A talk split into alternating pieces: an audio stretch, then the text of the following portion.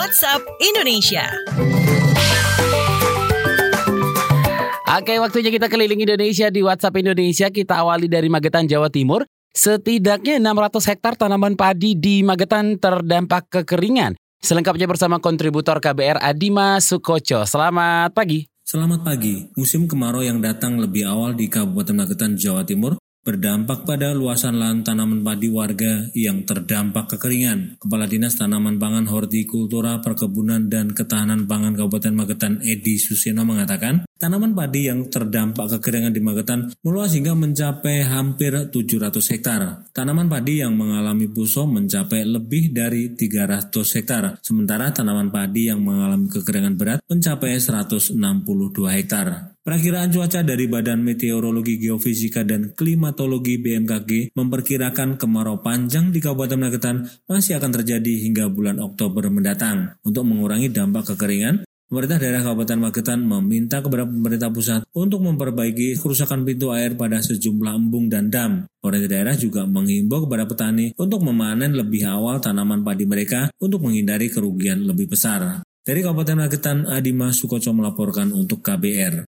Baik, terima kasih Adiman. Terakhir, eh, bukan terakhir sih, ya kita mampir ke Banjarnegara dulu deh ya. Antisipasi pengunjung yang tak kebagian homestay, panitia Dieng Culture Festival 2019 siapkan camping ground. Kita simak kontributor KBR Muhammad Ridlo. Selamat pagi, Ridlo. Selamat pagi, Panitia Dieng Culture Festival 2019 menyiapkan camping ground atau coupling perkemahan untuk pengunjung yang tak kebagian homestay atau penginapan selama helatan akbar tahunan ini. Rencananya Dieng Culture Festival akan digelar antara 2 sampai 4 Agustus 2019 mendatang. Koordinator lapangan DCF 2019 Khairul Anam mengatakan pihaknya berencana menyediakan camping ground di selatan Kompleks Candi Arjuna yang dapat menampung sekitar 1000 pengunjung. Pengunjung bisa menyewa couplingnya atau menyewa coupling sekaligus tendanya. Tetapi dia mengakui hingga saat ini belum ada rapat khusus untuk persiapan pengadaan tenda dan persiapan coupling. Tetapi seperti yang dilakukan pada tahun-tahun sebelumnya, harga sewa tenda berikut coupling berkisar antara 300.000 hingga 350.000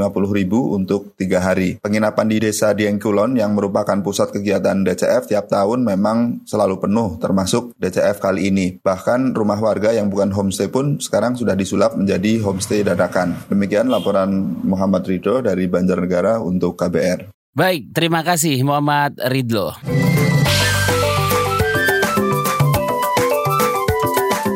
WhatsApp Indonesia.